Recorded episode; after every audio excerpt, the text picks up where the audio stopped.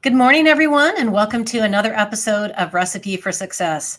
My name is Nancy Giacalone with Olympic Crest Insurance, and I decided a while ago that I noticed a common thread between two passions that I have. I love to cook and I love business.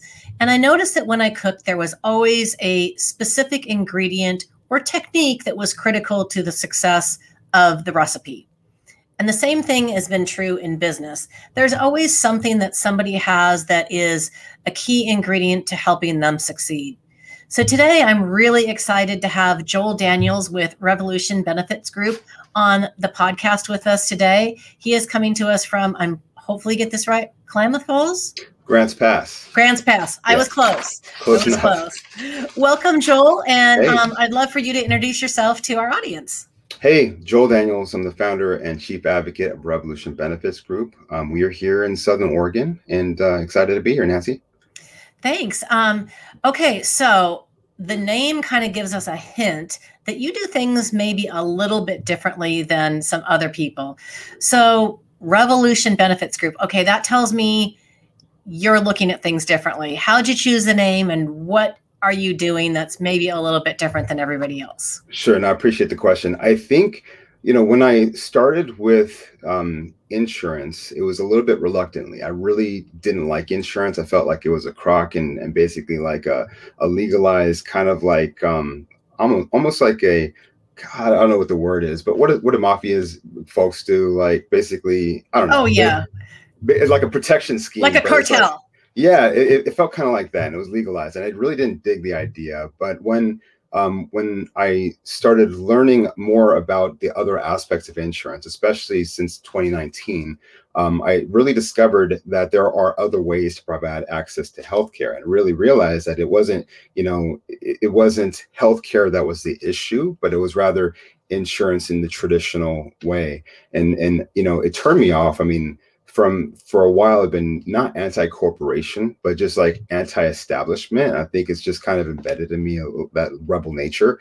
So you know uh, more recently um, last year uh, the beginning of 2020 is when actually when we started revolution benefits group and it kind of came because i realized that what i was doing for my clients wasn't really meeting the needs you know, for example, I had a client, and, and I used to work with uh, with Aflac, as as you know, um, and they were an Aflac client, but none of their guys actually used Aflac, even though he paid for their accident policy because they were too afraid to go to the doctor to be surprised by the bills. So meanwhile, we had a local direct primary care clinic, and I recommended that instead of like purchasing the Aflac policy, that they actually go directly to that direct primary care clinic and you know do something about it. Because it, and if they continue to use Aflac, great, because now they have you know more of a defined out-of-pocket expense that they could use. So, you know, um, around 2019, I, I, started learning more about the industry and recognized that there was a lot of champions and advisors, as well as companies like Sedera and others that are really trying to better fit the need. So I figured that, you know, I, I joined up with a rebellion. I love it. I love it. So you said something I think is super important, and I think a lot of people miss. There's a difference between health care and health insurance. Mm-hmm. And I think people uh, get them mixed up and sure. they they don't understand that there is a definite difference. Mm-hmm. Um, so it it is really I think it's important for people to define that and understand that in the healthcare part of the equation, we also have a personal responsibility to ourselves right. to to do everything we can to care for our health and then use quote unquote the system if you will to take care of things that are out of our control. And then the insurance piece is for the cat, in my opinion, is for that catastrophic mm-hmm. type of loss. So, anyway, um, yeah, what's your thoughts on that? Well, I, I, agree, and I think that that messaging is getting more clear. I, I feel I think there's a lot of folk, a, a, lot more advisors that are really grasping that and are and are being more proactive and providing different options. Because at the end of the day, it's about access to care. It's not insurance. There's a ton of ways to provide access to care. Insurance is just one of them, and for some folks, it's the best fit. But there are some other ways to do it as well. And I think I think to your point, one of the things is the education around what's whose responsibility and also providing guidance because while this is our world for most folks, they don't understand it. They understand what they know. And so, you know, education and, and conversation is really important. I agree so much. Now, you also said another thing. You said direct pi- primary care. Most mm-hmm. people probably don't actually know what that is. And you also mentioned Sedera, which is a form of medical cost sharing. Yes. Now, in, in Washington state, we have much more lim- we have it's hard to access medical cost sharing. Yes. You happen to be in Oregon, so mm-hmm. and most other states it's not as hard. Right. So tell tell everyone a little bit more about what exactly direct primary care and medical cost sharing are. Sure. So there seems to be more doctors that are joining, you know, basically saying no more to insurance. Um, you know, I, I, saw a post, you know, a couple months ago from David Chase that was talking about how, you know, when folks use insurance, basically 27 cents to every dollar spent actually goes to the provider. I mean, when you when you think about what providers have to go through in order to get their ability to to serve people, you know, it it takes them forever to get out of debt, you know, with with the mounds of, of student debt that they have. So I imagine that it would be pretty difficult for a doctor who's only getting 27 cents to every dollar that really they earn to to be able to, you know, create a viable business.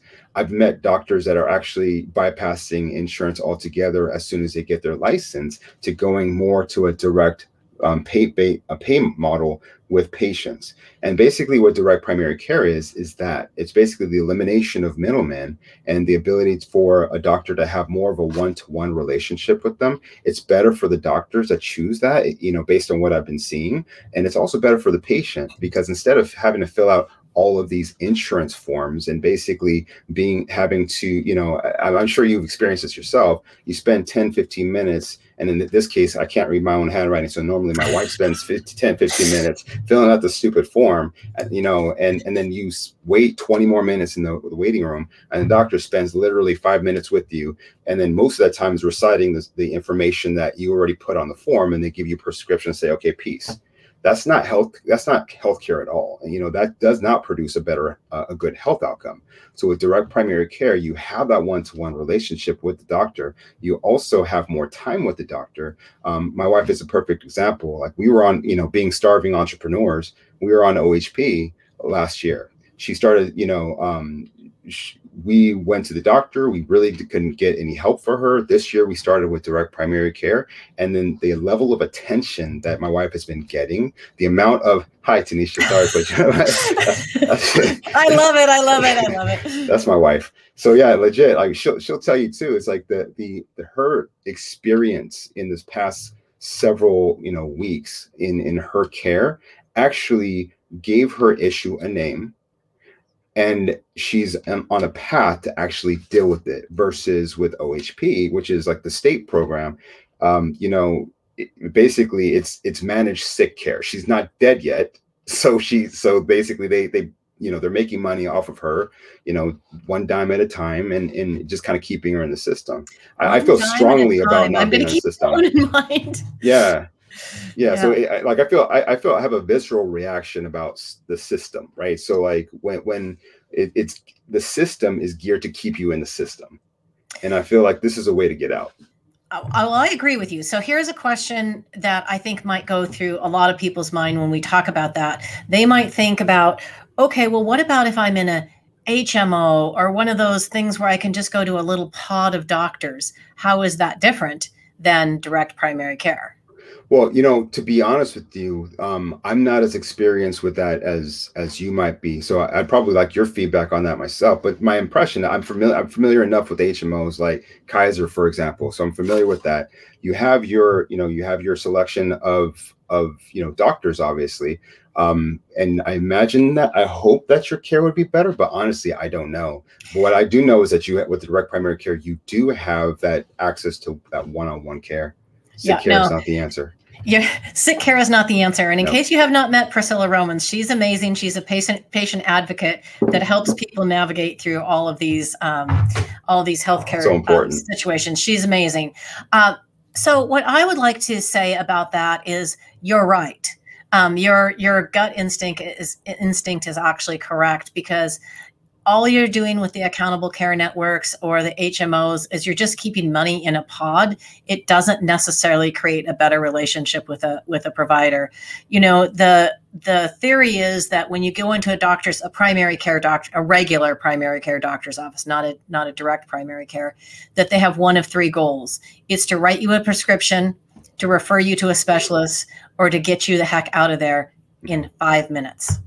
5 minutes I'm not really sure how they're going to do that great of a diagnosis on you no. in five minutes. And it makes sense when you think about it. They're getting paid so little, they have to go through as much as possible. It's not that these doctors are bad. It's just like they've they've got to feed their families too, just like all of us. So they're they're unfortunately part of a system that's really not, you know, utilizing the best in them, which is yep. really unfortunate. Okay, so now we understand a little bit about direct primary care. What about medical cost sharing? How does that work? Right. So one of the things that you had mentioned earlier about where you see insurance kind of falling into play for those major type situations. Medical cost sharing is similar. It's not insurance at all, but it's basically built from a community of like-minded individuals that really folk that want to share medical expenses with others. So when the need arises, you may have what's called an initial unshareable amount. That's the amount that you choose um, early on when when you you know sign up for the membership. That basically you're going to be responsible before that need is shareable. So in the event that you have a situation, a, a diagnose, new diagnosis of cancer, for example, um, you have your initial um, unshareable amount, then the medical cost sharing community can share that need. Uh, and that can include, you know, uh, things that typically insurance may not cover also because it's basically what it, what's needed related to that need, which is really helpful. One other great thing about that is you mentioned Pris- uh, Priscilla was, was yes. that her name? Priscilla being a patient advocate. Medical a- medical um, or advocates are also available through Sedera as well to help you navigate where can you go, to uh, providers that are going to help promote a better health outcome. It might not be in your local market. There might not be a specialist that can deal with your specific form of, tra- uh, of cancer in Washington or in Southern Oregon. You might need to go to Chicago. Shoot, it may be Hawaii. I'll gladly go to Hawaii to, to, to get to get my cancer fixed if that ever, ever happen to happen. So, you know, short story is the, the goal is to provide more transparency and also better health outcomes with Sedera. And that's that I think why their um, their message resonated with me so much because you know I think what you'd agree too, being a veteran in the industry, there's a lack of transparency. And anytime that there's a forward effort towards transparency, folks have a really masterful way of, you know, looping the system so that it doesn't achieve the desired outcome. Yeah, I agree. One thing I always, um, when I would do employee meetings back when I could stand in front of a group of people and actually have a real discussion, um, I would always talk about comparing auto insurance or car insurance to healthcare. So you talked about with cost sharing that initial piece that you would take on yourselves. When you buy auto insurance, you don't expect your auto insurance to pay for uh, your oil change or your windshield wipers or your brakes or your tires. Right. But you do expect that it's going to step up and protect you in the event of a large claim. And that's really what medical cost sharing is doing without the true insurance component. For sure. So yeah, absolutely. I like that. Okay, so you told me that you officially kicked off your business in 2020. Yeah. And then COVID. So yeah. how'd that work out for you? Wow. So what's funny is like we kicked off our business and I, I had another business. I started another business with a partner in 2019. And um, you know, we I think it, it wasn't a great fit mutually for us. And I think we had very different ideas of what that should look like. And you know, that business is still going strong, which I'm super excited about. Um, 2020, I started on my own path and like, you know, I did it before. So I'm like, okay, we're going to hit the ground running. And we started gaining momentum. And then March hit and it's like, dang, like we were about to open up two new restaurants. And if you're watching the news right now, restaurants, the hospitality industry is getting, getting trashed right now in our state, unfortunately. Um, and what happened in March of 2020, restaurants got shut down. So we like our, that was what you know what impacted our business that that's that's one thing. But what was hard to watch was you know uh, more than anything in a small community your clients become your friends. And so seeing the trials and tribulations that your friends are having to deal with that was that was tough to watch. But you know also in a community we have we we share struggles we share conversations and we learn from each other which is which was a beautiful thing. And so i think um what ex- what i experienced was my community just broadened um i was more active in doing outreach and connecting with folks on LinkedIn and networking groups, you know, really across the the, the country. I met you and, and a few others, you know, folks um, during this time frame. I got to know, you know, folks like Ryan uh, a lot more, and like, you know, um, we'll talk about him in a bit, but uh, you know, I, I focused more on identifying where I fit in to this whole situation because honestly, I didn't know. Um, I had an idea of where we'd be in 2020. I had a business plan and all that stuff. And just real quick story on that. Back in um, in 2012, my wife and I moved to Mexico, and with with the goal of um, you know, with a plan rather of, you know, learning the language, learning the culture, and then traveling more down south. You know, we are doing missionary work at the time. So apparently, when you're in Mexico, if there's tacos of tequila involved, you're doing missionary work, you end up having a baby. My wife and I were told we couldn't have kids. And so we've been married for 14 years at the time, 13. I'm really bad at the math.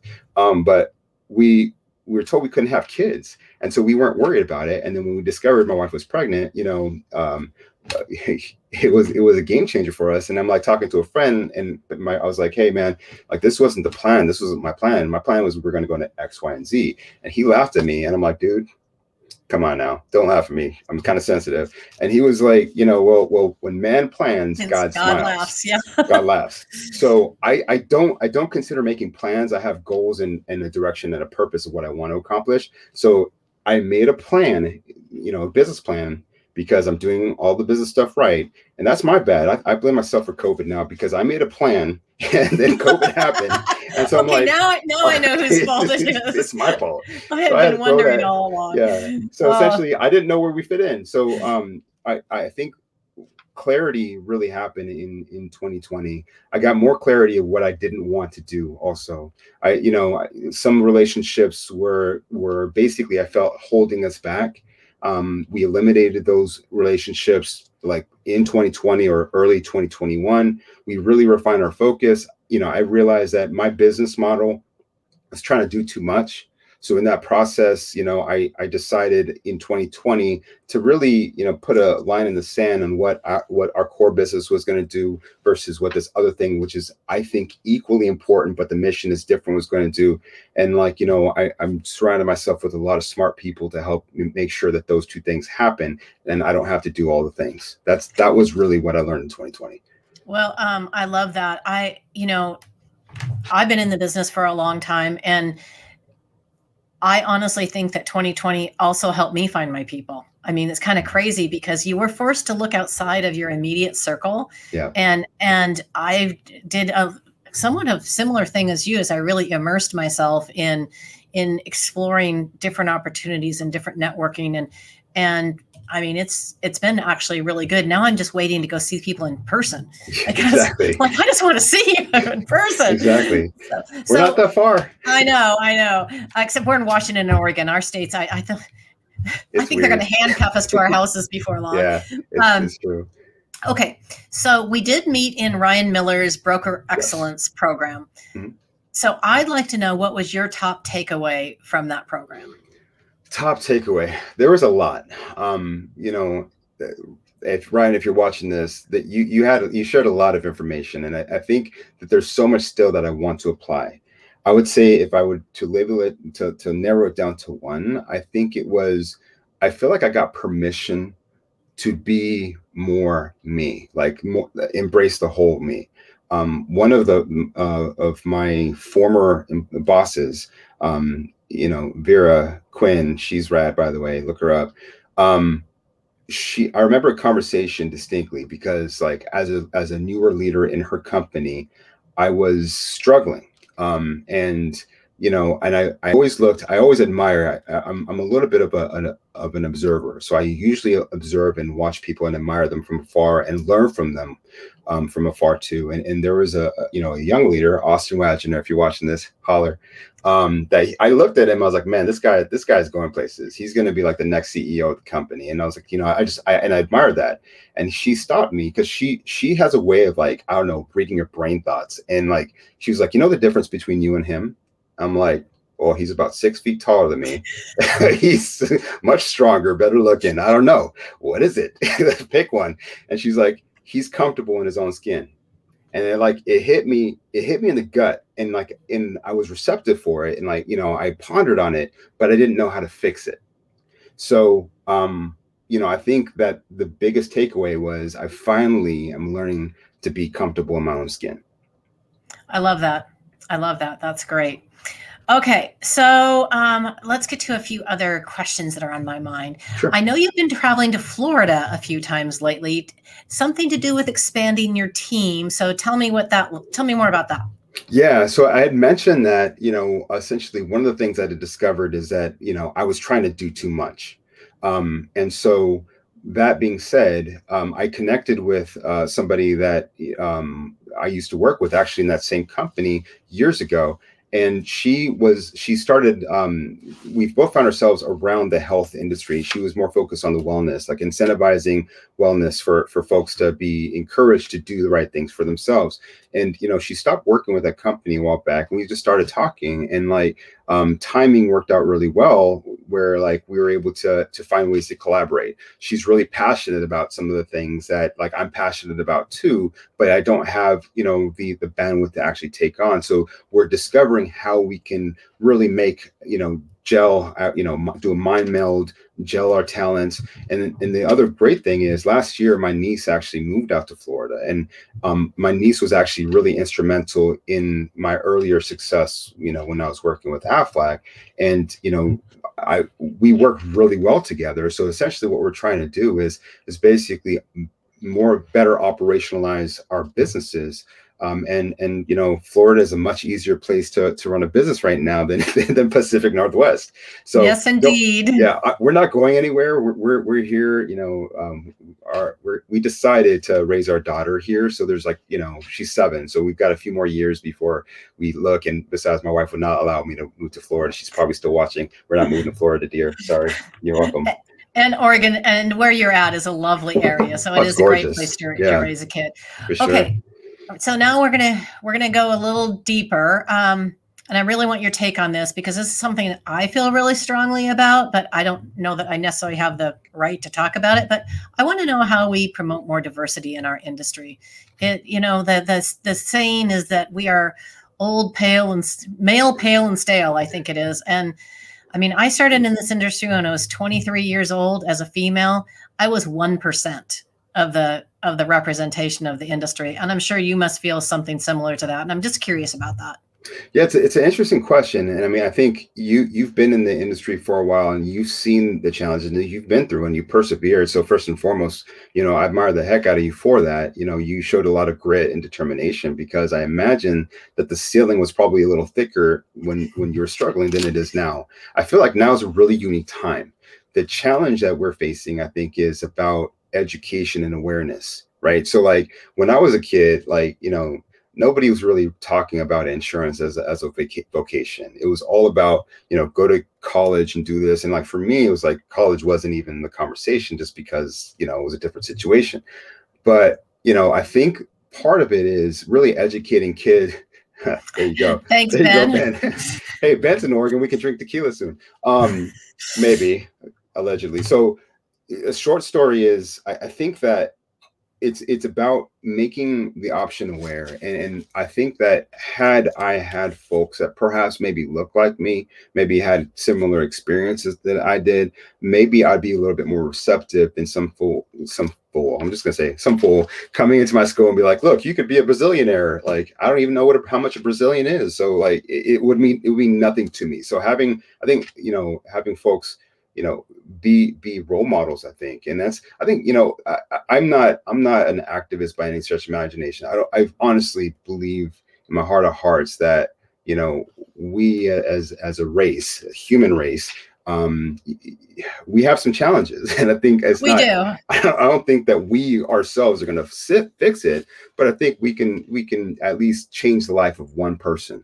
And if we're able to change the life of one person then that's then that's dope. That's, you know, I'd be happy about that.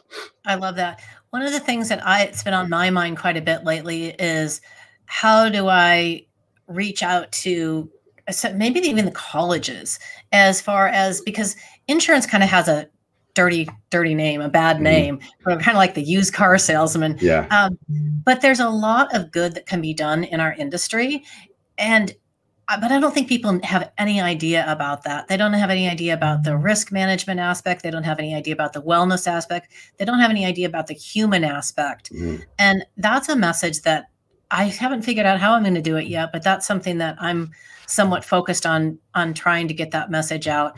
And and I think you're right. I think it's about if you can change one person's life, which thank you. You just led me right into my next question was who has been um, an important mentor in your life, either in the industry or just in your life in general?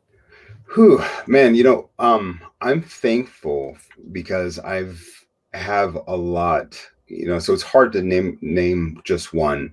Um, and I won't name all of them, but it's I, I think that these days I, I, view every interaction. I know this seems like it, it's impossible. I I learn from every interaction. The things I do want to do, things I do want to be known for and things I, I don't. Um, so I would say like one of the people that started it, like, you know, I, I and it's really weird because in a, when I was younger, I got punches in the gut, not a lot of mentorship. Like my, my Tía Yolanda, she's now a Superior Court judge of LA County. She's amazingly talented, awesome, strong person. And so from afar, I've, I've always admired. I remember the a punch in the gut conversation. This was probably my first real needed one when I was, you know, 15, 16, right before I got shipped to Oregon. Um, I was, you know, having some challenges and like, you know, I wasn't doing well in school. And she was like, basically called me an idiot, like legit, not basically. She did call me an idiot and said, I'm not applying myself. And like, you know, la la la. And i'm like you know this this lady she's coming down from her white castle talking to me. Like you know she doesn't know my experience. She did know my experience but you know i was just bitter at the time. And then like i was like okay you know i got bent. And i was like okay i'll prove you wrong. I messed around and got a 4.0 very next semester 4.0 and she's like mijo i'm so proud of you. Mess around again got a 1.67 because i'm like yeah i can do it. I just don't care. I just so, don't want to. I just don't want to. So like you know and then i got shipped to oregon. Yeah that that was awesome. So um yes, I, think she was probably the one that that probably that that punch was the one that I needed. My brother, um my hmm, my brother and my sister-in-law actually who took me into Oregon really I think that was my first mentorship experience, like my first actual um because you know they took me in as one of their own um and you know I I I was forced to shed some bad habits and learn some good ones. Um, and I wasn't allowed to stray from what my focus was, which was just surviving and graduating high school. That's all I had to do. And then I remember the conversation distinctly. Um, you know, it was June 7th on 1997, um, where like my my sister-in-law basically, because I was going back to California, and I didn't have my driver's license, but I did have a car. So shh, don't tell anybody. Um, that was the last crime I ever did. um, she told me not to go back to trifling, as she called it, and I, I made her that promise. And um, because she made me promise, because she knows one thing about the Daniels boys, we keep our promises. So I, I, kept that promise, and I think that was really instrumental. And I think another one is like my wife. I mean, honestly, with without her, I I wouldn't have wanted to be better. I would have just been fine. Um, you know, these days I've got a lot of uh, mentors. I think Vera, who I mentioned, like you know, she punched me in the gut when I needed it. Um, Ryan it has been huge. I mean, like even you, you might not realize, but I look at you and folks like Allison and, and Dave Contorno, like folks that, that I'm learning from, even from a distance in this industry. Um, and you know, I, I'm I'm just incredibly thankful to be part of it. I love that. I love that. And I love I love the tough love because I mean everybody responds differently and some people need the punch in the gut and some people need the pat on the back. It's just yeah. kind of a based on a personality. I noticed yeah, a minute spiteful.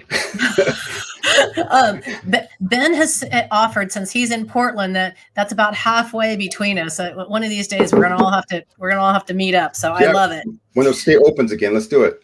Yeah. Well, and, and hey, Ben, um, I saw that Multnomah County just went, went on an emergency order and they're like shutting everything down. So it's crazy. All right. So we have made it to my favorite part of the of the session. So we get to get to my five burning questions, the ones that everybody struggles with. Yeah. Maybe not the first one, but same question I ask everybody. What is your very favorite food and can you cook it? So, you know, I, I think I'm known for tacos and tequila, but it's actually tacos is not my favorite food. Tacos is life now on the account that I have a gluten issue. Um, my favorite food is actually lasagna. The issue Oh. I cannot ex- I cannot cook it, and I do have some gluten sensitivities now, so it's it's like I can't really have a good lasagna. We've had gluten free lasagna; it's not the same. I can I can make a killer gluten-free lasagna. Sweet, I can, I, in can, Portland. I can even I can even make it dairy free if people want it. But uh, I experimented with it for a long time, and I've got one that people never even know it's gluten free. Goodness, so, I'm gonna yeah. have to So send, I I, I send you the technically should- recipe. that'd be awesome. That that'd be awesome. Yeah. Okay. So, um, what is the one character trait you admire most in people, and why? Um. Oh wow. So like this one was actually legit hard. There there's so many. I, I think I think courage and and courage comes in a number of different ways.